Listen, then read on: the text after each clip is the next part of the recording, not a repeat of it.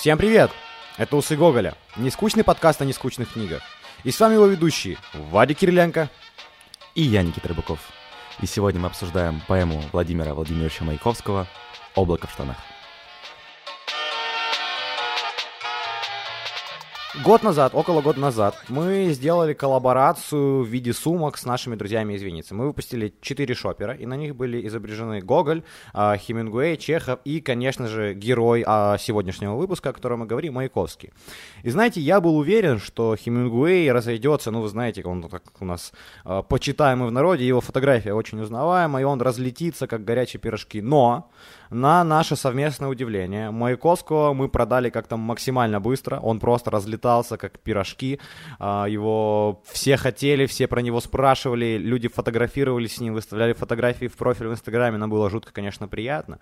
Но и это говорит о том, что даже спустя сотню лет, а, даже будучи очень таким советским писателем, а нам сейчас принято все советское не любить, Маяковский остается очень актуален и очень любим а, молодой аудитории, в частности, нас все-таки слушают ребята достаточно молоды. Да, я с тобой соглашусь, действительно так и есть. Мы сегодня еще поговорим о популярности Маяковского, насколько его сейчас форсят во всех социал-медиа и прочем. Возможно, этот хайп, который, знаешь, э, придуман э, молодежью, а там э, постить цитаты э, Эрих Мария Ремарк ВКонтакте, или все-таки это действительно великий поэт. Сегодня попытаемся как-то э, для вас это разузнать, препарировать эту личность и поговорить, конечно же, о великой поэме «Облако в штанах». Слушай, ну у меня есть такая история, что если я вижу, что кто-то цитирует Маяковского, я отношусь к этому человеку почему-то с каким-то уважением. Мне кажется, что все-таки Маяковский требует некоторого внутреннего, я не знаю, слома или какого-то наличия какой-то боли, трагедии и, и, и интеллекта еще, что немаловажно, чтобы все-таки его цитировать и все-таки им и искренне наслаждаться, а не просто показывать, что тебе нравятся слова. Согласен ли ты или я ошибаюсь? Да, но если мы говорим о каких-то вещах, которые не ушли в народ, то если говорить уже о том стихе, а, который написан Лилички, который спела Сплин, и все знают этот э, великий стих, но тем не менее вот его расфорсили, и поэтому а, моя любовь к этому стиху немножко подувяла, но тем не менее, если кто-то употребляет Маяковского в контексте правильно, вот какие-то менее известные штуки, там из поэмы «Хорошо» или «Во весь голос», я проникаюсь к этому человеку громадным уважением. Слушай, у меня обратно какая-то есть сторона, когда какая-то история, которая мне очень нравится, да, и когда никто ее условно, ну, не любит и не понимает, и потом она становится вдруг массовой. У меня бывало такое, что мне что-то нравится, и это, ну, у всех бывает, что мы что-то находим, мы следим за этим, это не популярно, потом в какой-то момент оно становится дико популярно, да, его начинают слушать все, знать все, и в этом разбираться. И я знаю, что многим людям это обидно, а мне почему-то всегда, знаешь, очень радостно, что вот то, что я знал, теперь знают все, и я как будто поделился с ними, как будто мы теперь все вместе можем зашерить любовь к этой штуке. Э, то есть у меня вот в обратную сторону, возможно, это немножко работает. Но не будем, конечно, останавливаться. Э, как, как всегда, начнем со знакомства, и я уже не раз говорил, у нас был выпуск о Есенине, в котором я, по-моему, об этом говорил. Я не особо жаловал и любил поэзию до лет 18 или 19, то есть в школе мимо меня это все прошло э, просто вот как-то мимо, я абсолютно был чужд к этому, ничего не учил, ничего не читал, мне не нравилось. Но зато потом, знаешь, я начал это все очень сильно нагонять, очень сильно все это, знаешь, то, что как бы должен был как-то э, поэтапно делать, я навалил на себя это все сразу, и, конечно же, творчество Маяковского, я тоже до него добрался уже где-то после Бродского, уже, знаешь, когда я заинтересовался футуризмом, когда я заинтересовался вообще авангардом, в принципе, русским, потому что я пришел к русскому авангарду скорее через э, живопись. Только потом я уже начал более-менее э, читать поэзию, читать Хлебникова, читать Каменского и Маяковского, в частности. То есть это уже было позже, и, конечно же, я был в полном восторге. У меня была примерно такая же история, ну, то есть я котировал «Серебряный век» с очень раннего возраста, но как-то Маяковский в эту канву моей любви не вписывался, он когда-то всегда стоял особняком, и если сравнивать с нашим предыдущим э, поэтическим героем Есениным, вот я всегда Есенина выше, выше воспринимал, чем Маяковского, и только уже в осознанном возрасте, когда я добрался до каких-то монументальных его стихов и начал немножко глубже анализировать его творчество, понял, насколько это был сильнейший, глубокий человек. Вот если сравнивать, знаешь, это когда мы в детстве смотрели Том и Джерри, для нас всегда было... Джерри — это был героем, а Том был таким, знаешь, антагонистом. Так же, как и Маяковский с Есениным, вот для меня Маяковский стал намного круче самого Есенина. Что ж, э, можно двинуться кратко о биографии, как э, мы уже говорили сегодня, мы будем, наверное, больше о поэме, нежели биографии, потому что биография на самом деле насыщена, и о его женщинах можно записать отдельный подкаст, не, не отдельный выпуск подкаста, а просто завести отдельный подкаст, назвать его «Женщины Маяковского», и там можно реально выпусков 10 точно написать, потому что, э, записать, потому что, ну, огромное количество, начиная там с ранних лет и заканчивая там уже последнего любовью, за которой он, ну, не из-за которой, но застрелится, в общем, будучи с ней, ней. Об этом мы тоже, наверное, чуть-чуть вкратце поговорим, о его самоубийстве. А, в общем, он как бы грузин, что важно, ну, что частично важно, и он свободно владел грузинским языком. Родился он а, в селе небольшом, Багдаде называется, и, в общем, собственно, до а, школьного возраста он, до смерти отца, он пребывал в Грузии, и уже там, когда начиналась эволюция, то есть это какие-то первые революционные настроения, это 1900, там, какие-то первый, второй, ну, третий год, ну, вы поняли, то есть революция уже в воздухе, революция уже близка, об этом все э, говорят, это все чувствуется. Он уже принимает какие-то участия в митингах каких-то э, революционных, будучи еще школьником. То есть рано, рано Володя начал свою политическую карьеру. Да, интересный факт, что вот он уже чуть подрастет, и вот он опять же будет участвовать в этих митингах, его загребут э, в тюрьму, и он там пробудет достаточно долгое время, и вот сам Маяковский в своей автобиографии потом отзывался об этом времени, что он очень много писал. Вот находясь в одиночестве, он исписал целую тетрадку, и стихи у него вышли посредственные, и эту тетрадку у него отобрали при выходе на свободу, и он благодарил своих вот этих вот заключителей о том, что все-таки они отобрали эти стихи, потому что если бы он их сдал, то он бы, наверное, подпортил бы свое реноме. Да, он говорил, я, а я бы их напечатал, он говорил. Да, да, да, да, да. Я же все-таки бы их напечатал, спасибо, что отобрали, да.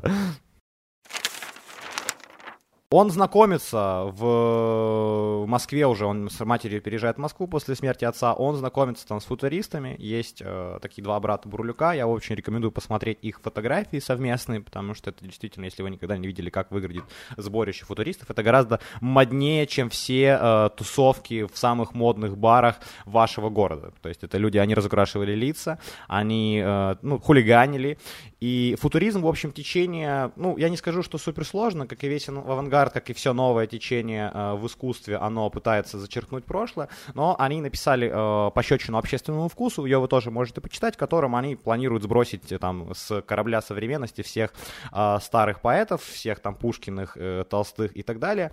И есть некоторые правила, которые я, наверное, вам вкратце зачитаю, просто для общего понимания, есть их всего четыре. На увеличение словаря поэта в его объеме произвольными и производными словами слово-новшество. Второе. Неопределимую ненависть э, к существовавшему до них языку. Третье. С ужасом отстранять от гордого чела своего из банных веников сделанный венок грошовой славы.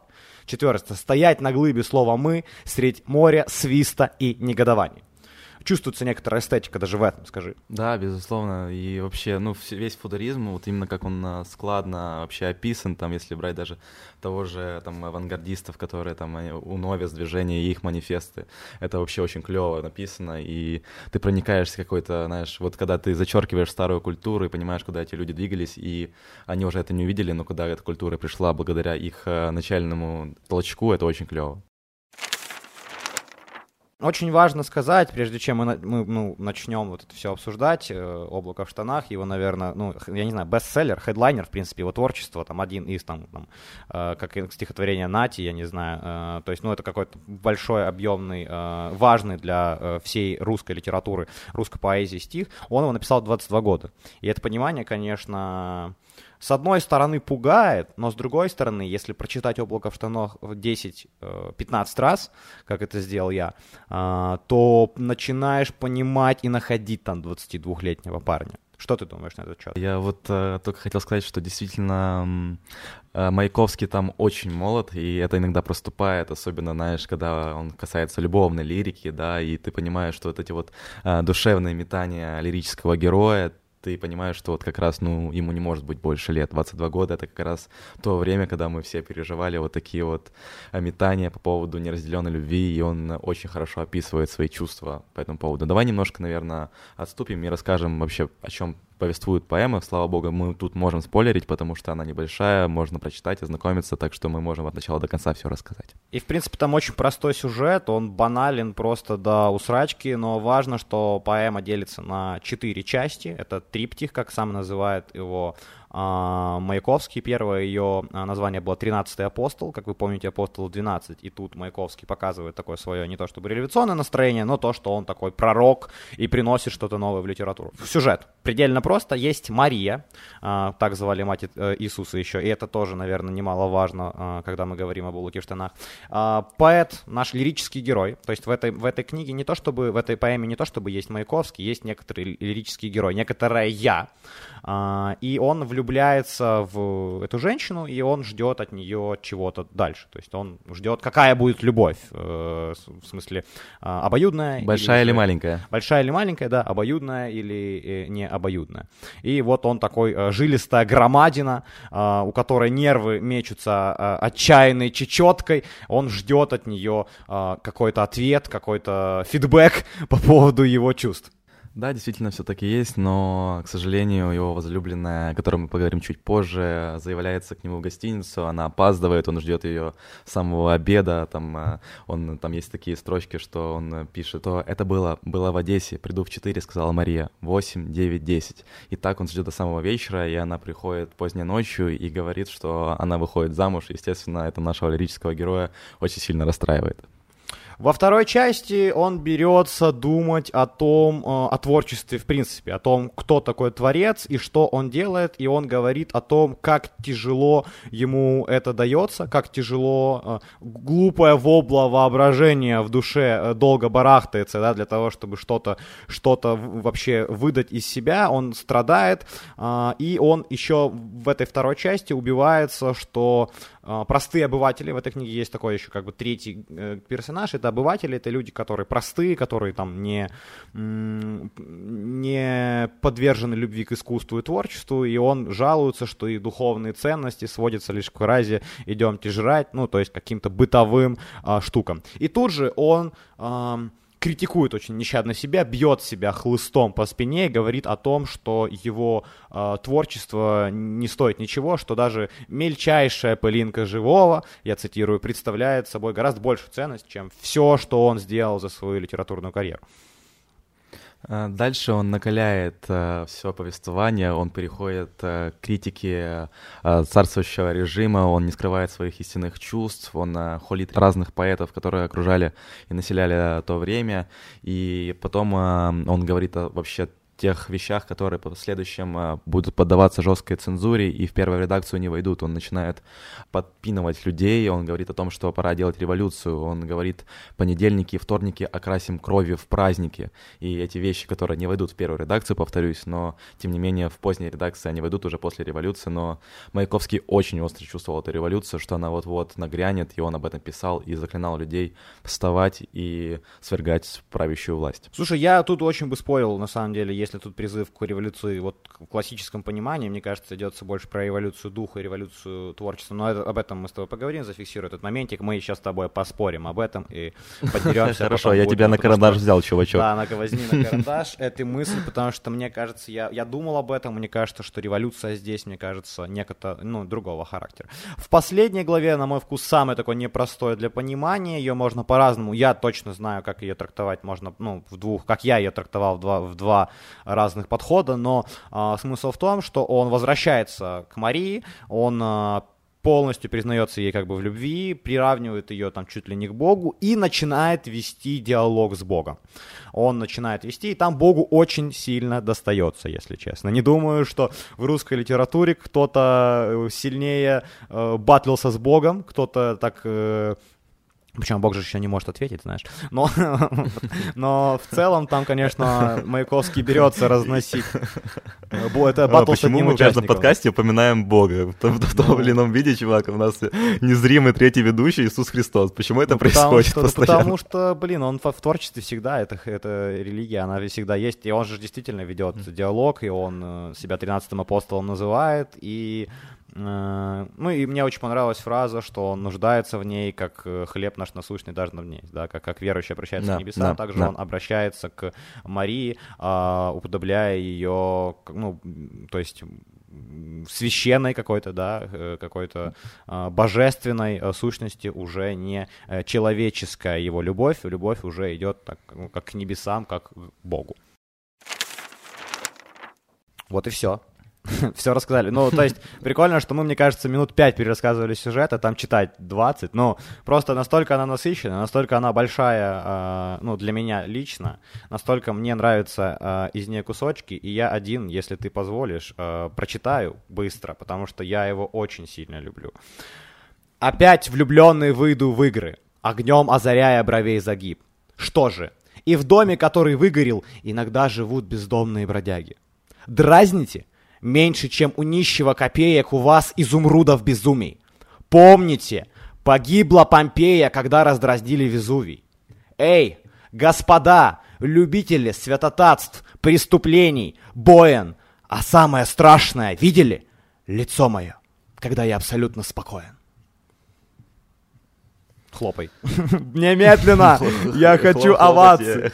Хлопать я тебе не буду, но стихи действительно сильные, и э, много смыслов заключено. Вот если Действительно, вот если ты начинаешь вырывать из контекста Маяковского и начинаешь просто вот анализировать строчку за строчкой, я недавно этим на- начал заниматься, вот я просто вырывал какие-то вещи и пытался понять, что пытался донести до нас Маяковский, потому что очень много вещей, которые читаются монолитом, но если ты начинаешь разбирать их в отдельности, ты понимаешь, что тут смысла еще в три раза больше становится, вот в каждой строчке есть какие-то вообще глубинные смыслы, и это очень интересно, как, как раскладывается Маяковский, да, вот если ты начинаешь его анализировать. Я тебе, у меня есть одна теория, такая, ну, прикольная в смысле, ну, наверное, я где-то узнал, конечно же, я не сам все придумывал, но суть в чем? Э, мне понравилась одна мысль, по-моему, это говорил Быков, э, что э, гений, да, гений, он талантлив в чем-то одном, безумно круто, да, а во всем остальном он полный, полный ноль.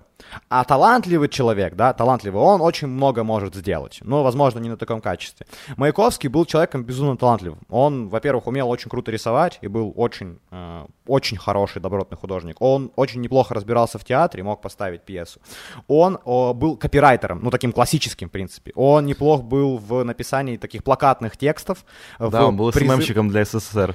Да, он действительно SMM, ну просто вел digital, ну вел не digital, а офлайн, офлайн рекламные кампании для Советского Союза, и он был безумно талантлив, это ценил даже, даже власть, Ленин. И что важно, почему, к чему я это говорю? Э, моя мысль в том, что он не просто пишет цельную, да, повествование, вот ты как говоришь, а если вырывать его с, кусочками, с кусочками, это тоже получается неплохие такие штуки, то есть он работает и над конкретным моментом, понимаешь? Не над общей только стилистикой, а и над каждым, чтобы каждый абзац можно было вырвать из контекста, и он был как рекламный текст текст хорош, как подпись э, в Инстаграме. Поэтому он так легко раскладывается на подписи в Инстаграме и в Фейсбуке, потому что что не вырывай, вот я сейчас тебе прочитал три, э, э, да, три строфы, Uh, уже вот во всех трех бери и вырывай, да, там, то есть то там меньшего, чем у нищего копеек у вас изуродов безумие, бац, цитата. Погибла Помпея, когда раздозили Везувий, бац, цитата. Ну, то есть оно все прикольно э, ложится, потому что он и в каждом моменте очень хорош, как копирайтер прям. Да, и вот если вы будете искать себе какие-то подписи в Инстаграм, там посты, просто открывайте поэму и пошли, Нет, строчка чувак, за строчкой. Мы, мы с тобой Хватит контент-плана до конца жизни. Мы с тобой хотели, наоборот, мы когда запускали подкаст, мы хотели рассказать этим людям всем, что хватит так делать, не подписывайте так, типа, читайте. Ну, слушай, если, если э, подписываешь, но ты знаешь, о чем повествование, а это не вырвано из контекста, ты знаешь всю историю О. от начала до конца, то смело можете этим заниматься. Мне кажется, что А-а-а. так это и может работать. Вообще делайте, что хотите, не слушайте этих двух дебилов, которые купили себе микрофоны. То, что мы купили микрофоны, не значит, что мы вообще, блядь, можем вам говорить, что делать. Вот, давайте договоримся. Если я ношу Канди Бобер, это не значит, что я женщина или балерина. Если у меня подкаст в литературе, это не значит, что я очень умный. Вот у меня есть проблема, знаешь, сейчас люди ко мне какие-то подходят, знакомятся, ну или, или знакомые, и они хотят со мной поговорить о книжках. А я же ни хера не понимаю. Они подходят, говорят, слушай, как тебе там Дона Тарт? Я говорю, я ебу. Отстань, а я пиво пью. У меня есть универсальный ответ. Обычно, знаешь, когда на каких-то там смок-токах начинается разговор про литературу, я говорю, ну, у меня есть подкаст, послушай. Так, в принципе, говорить не хочу. Если хочешь разобраться, послушай подкаст. Да, я там говорю. Э, да, да, это как ты относишься к творчеству Достоевского? Э, это второй, это второй выпуск второго сезона. Там найти, Я себя уже защитил от этих разговоров лично, вот только микрофон не могу это рассказывать. Да, причем, ну, у меня очень плохая память, и поэтому, ну, я не могу часто просто обсудить вещи, которые мы с тобой полгода назад обсудили. Но я уже не все помню, знаешь, мы же не занимаемся этим профессионально. Ну ладно, это уже такое. Давай вернемся к облаку в штанах и расскажем, когда и как она была написана, потому что история прекрасная. А, как раз вот мы закончили биографию Маяковского на том, что он знакомится с Бурлюками, с э, Каменским э, и вот всеми э, футуристами. Они ну, становятся неплохо так популярными, и они ездят в гастроли дают везде э, концерты, выступают с, со своими стихами, со своими поэмами, читают это все страстно, рисуют офигенные плакаты. Обязательно найти плакаты, которые делал Маяковский. Это просто, ну, это дизайн дизайна именно. Э, и они вот выступали в Одессе, я мало очень подчеркиваю, хочу, подчеркиваю, что в Одессе, в Одессе Маяковский. Да, э, Маяков. это Вы было знаете, в Одессе. Почему мы любим этот город? Потому что мы там родились. Вот в Одессе, куда заехали гастролеры, они знакомятся с молодой художницей, которая зовут Мария Денисова. Ну, Мария, Мария, вы уже, наверное, поняли, не нужно вам объяснять, что именно это Мария и будет героиней нашей э, поэмы. И он вот э, дописывает это уже на даче у у него друзья были такие Корней Чуковский и Репин. Ну вот просто просто кореша его. Да, знаешь, знаешь, обычные ноунеймы какие-то, собрались на даче попить пиво. Один рисует, другой пишет, ты нормальная история. Там э, они, там он как бы и написал э, свою поэму, но э, что важно, наверное, о чем нужно сказать, что не факт, что именно Мария, только о Марии идет речь, как бы многие, и Лилия Брик в частности, кстати, посвящена на Лилии Брик, и об этом мы тоже скажем, наверное, странно, да, что, ну, это Маяковский, это стиль Маяковского, типа написать, иметь одного героя в виду, а посвятить это вообще э, другому. Но мы еще, наверное, поговорим о том, э, ну, кому. Да, ну можно, можно сказать на самом деле о том, что на самом деле Маяковский действительно задумывал своего персонажа лирического, и Мария тут больше как собирательный образ, и тут как раз пересекается и с э, библейскими мотивами, и, естественно, прототипом выступала Мария Денисова, но в последующем, последующем он э, после, последних своих э, строках хотел дописать, что там была еще и Соня, но потом отказался от этого плана из-за задуманного изначально, а потом э, встретил Лилию Брик и признавался ей, что это всего лишь э, выдуманный образ, и все свои стихи последующие, и те даже, которые он написал до встречи с Лилией, он посвятил ей, за исключением одного стиха, который посвящен Владимиру Ильичу Ленину. Да, и там еще был прообраз еще более ранний, раз мы уже об этом говорили, ты не уточнил, была еще София Сергеевна Мардина, которая была его первой влюбленностью, и как бы Лилия Брик сама заявляла, что, в принципе, именно Софа, именно Сонька а, является героем облака. Ну, короче, Маяковского все не так просто, знаете, как, как хотелось бы. А, давай, наверное, двигаться дальше, у нас еще есть э, что а, обсудить. Давай, наверное, поговорим о том, что за название такое, да, что, что за, что, что скрывается за облаком в штанах. Мне вообще очень нравится это название. Ну, оно прям, типа, э, смешное. Что ты скажешь?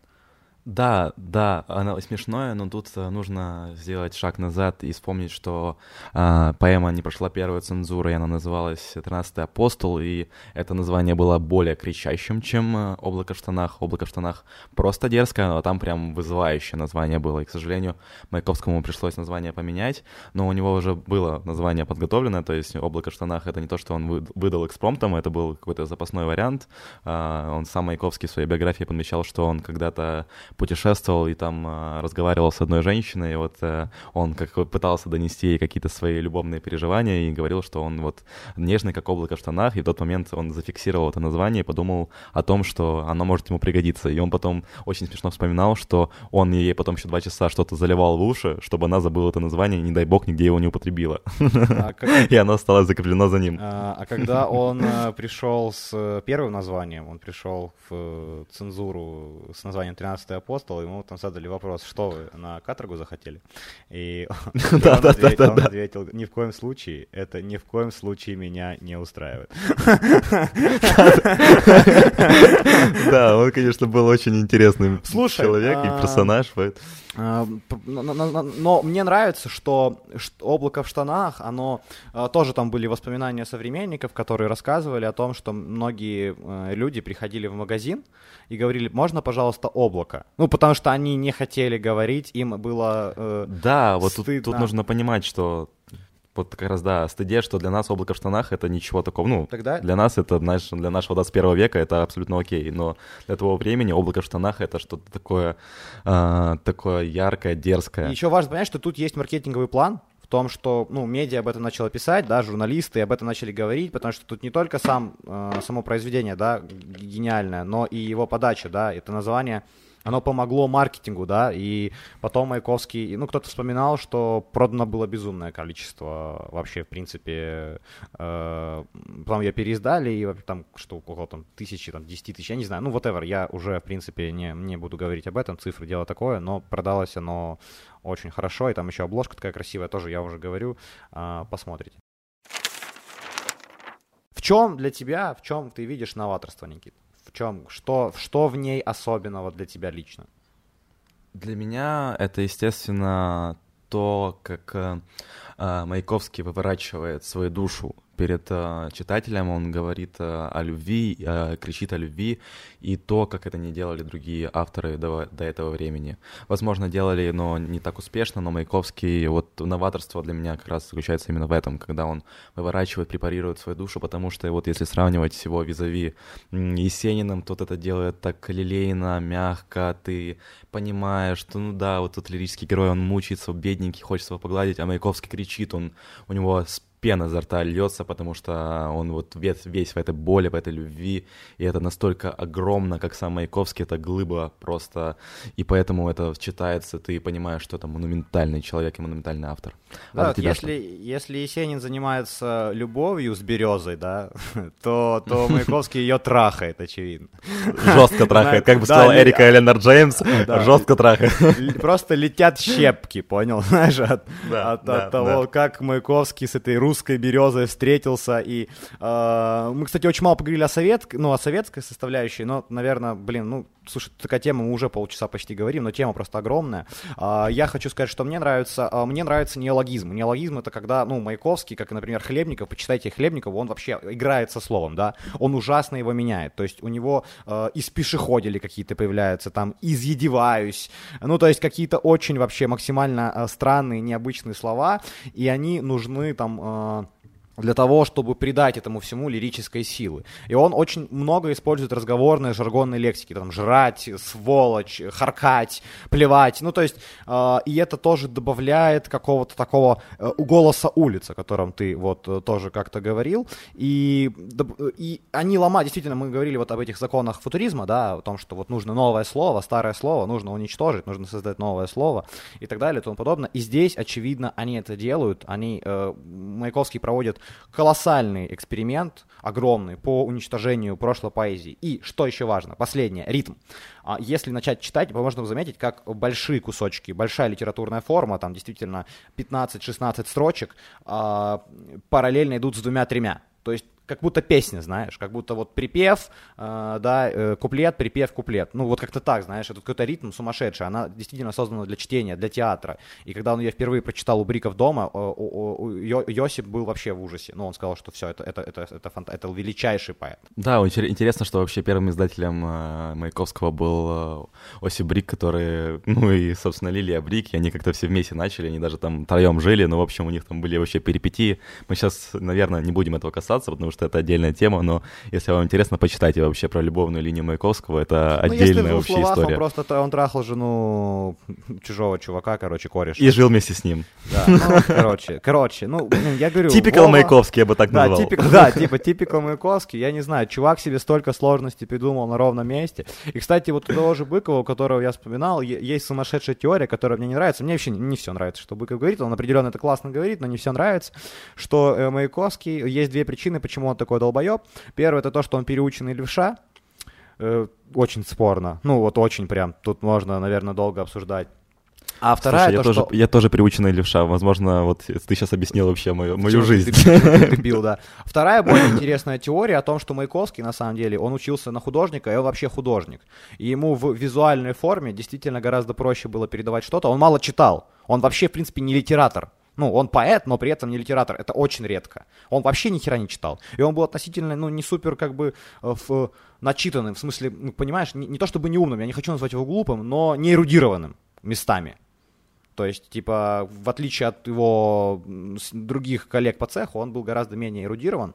А, то есть, если Есенин действительно а, обладал огромной базой и мог себя менять, знаешь, мог там подстраивать свою поэзию под желание людей, то Маяковский был такой вот прямой чувак. И, возможно, если бы он был художником, по мне, не по моему мнению, я э, не супер согласен, что ты думаешь, если бы он реализовался как художник, может быть, у него была бы судьба полегче. Не знаю, не думаю. Мне кажется, что вот э, Маяковский принадлежит тому типу людей, которые вот они горят очень быстро и ярко. И вот он э, в этом горении, вот он себя сжег, да, потому что чем бы он ни занимался в своей жизни, вот э, чем бы он ни делал, не прикасался ли к искусству, к человеческим отношениям, к любви, он все делал ярко, быстро и так, чтобы это в итоге причиняло вред ему самому. Еще один кусочек, который зачитаю, который мы с тобой обсудим и, наверное, будем закругляться. Эм, вы говорили, Джек Лондон, деньги, любовь, страсть. А я одно видел. Вы Джаконда, которую надо украсть. И украли. А, тут начинаются референсы, да, отсылочки, отсылочки наши любимые. Да, и, к тому времени, которое он... Что мне нравится в первой, э, в первой отсылке? Э, Джек Лондон, деньги, любовь, страсть. Что он делает здесь? Он обсырает, обсырает свою мадам, потому что Джек Лондон на тот момент такой очень попсовый писатель, который, ну, берет тем, что у него сюжет, знаете, романтическая основа, а, и он ее так неплохо, знаешь, засырает, типа Джек Лондон, деньги, любовь, страсть. Это она ему говорит, знаешь. А, то есть он ее, с одной стороны, боготворит, и называют ее там чуть ли не богом, а, а с другой стороны вот так он ее, вот такой укольчик он а, в нее делает. Ну да, с другой стороны у нас а, Джаконда, которую нужно украсть, нужно вообще вспомнить, что в то время в Лувра действительно украли Джаконду и, и украли, действительно, и Маяковский об этом пишет, и вообще в поэме есть некоторые отсылки к тому времени. Я уже упоминал, что он э, упоминает поэтов того времени, но также там есть и отсылки, и кофе Ван, Ван Гутен, которое тогда было очень какао, сори, что поправляю, Ой, какао. Ну, да, какао, не, какао, не извиняюсь, важно, да. Не суть важно, Ну, суть, да, что, что да. как бы Маяковский вот э, по всей, при всей своей вот этой вот э, на века истории, вот облака это явно это на, на века, да, но он вот вплетает какое-то повествование, вот обыденность, быт. Чувак, это рэпчик. Ну, Чувак, это рэпчик, да. Это рэпчик, ну реально рэп так строится. Неймдропинг, да, там э, отсылки к каким-то штукам. К, э, Маяковский, мне кажется, такой первый поэт, который начал вот э, какую-то такую бытовую штуку, какие-то известные штуки начать ну, вносить в поэзию в таком количестве. И, ну да, валил он жестко, говорю, конечно. И, и совместно с, со сленгом, да, с жаргоном, который он употребляет, это прям действительно легко уходит в народ.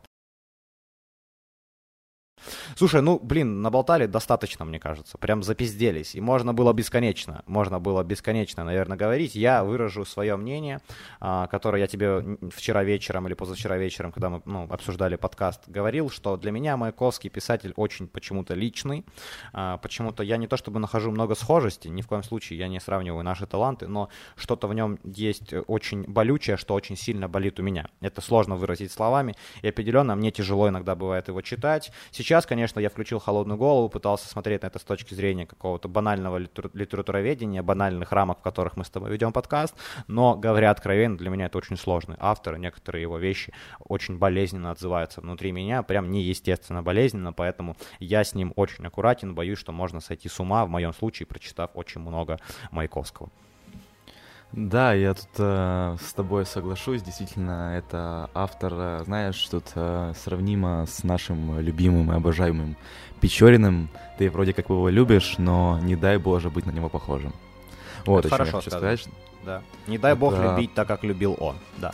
Да, да. Вот это прекрасно, что были такие люди, они горели, они оставили после себя след. И ты восхищаешься ими, но в то же время ты понимаешь, что я не хочу вот перейти эту черту, да. И вот как раз Маяковский ее пересек, и все мы знаем, чем это все закончилось. Давай сегодня в, ради, в виде исключения не будем ставить никаких оценок, потому что оценивать это я бы не взялся, если честно. Объективно ставить сейчас цифру мне почему-то не хочется. Знаешь, я могу вместо цифры зачитать мое любимое четверостишье, которое Давай. вот Давай. для меня это любимое из этой поэмы, но звучит примерно так. Каждое слово, даже шутка, которое изрыгает обгорающим ртом он, выбрасывается, как голая проститутка из горящего публичного дома. И на этой волне сгорающей проститутки мы заканчиваем наш подкаст. А, я вас зазываю э, подписываться на все наши социальные сети, смотреть наше шоу «Говно чтение» на ютубе, который скоро будет новый выпуск, а, готовиться к мерчу, который мы выпустим, готовить деньги на него, SoundCloud, э, напоминаю, Spotify, Apple Music, э, Facebook, я чуть не сказал ВКонтакте, Facebook, Instagram, Telegram-канал, то есть у нас почти все, везде мы есть, везде мы публикуем что-то, так что подписывайтесь, ставьте лайки, пишите комментарии, пишите свой фидбэк, пишите о том, как вы любите Маяковского, мы будем рады почитать ваши любимые вещи из его творчества. Спасибо, что послушали. Да, ребят, э, напоминаю, что мы всегда ждем ваш фидбэк, так что пишите в любом видео, в любой социальной сети, просто шерьте нас, это очень приятно, когда вы о нас говорите. С вами были Усы Гоголя, пока-пока.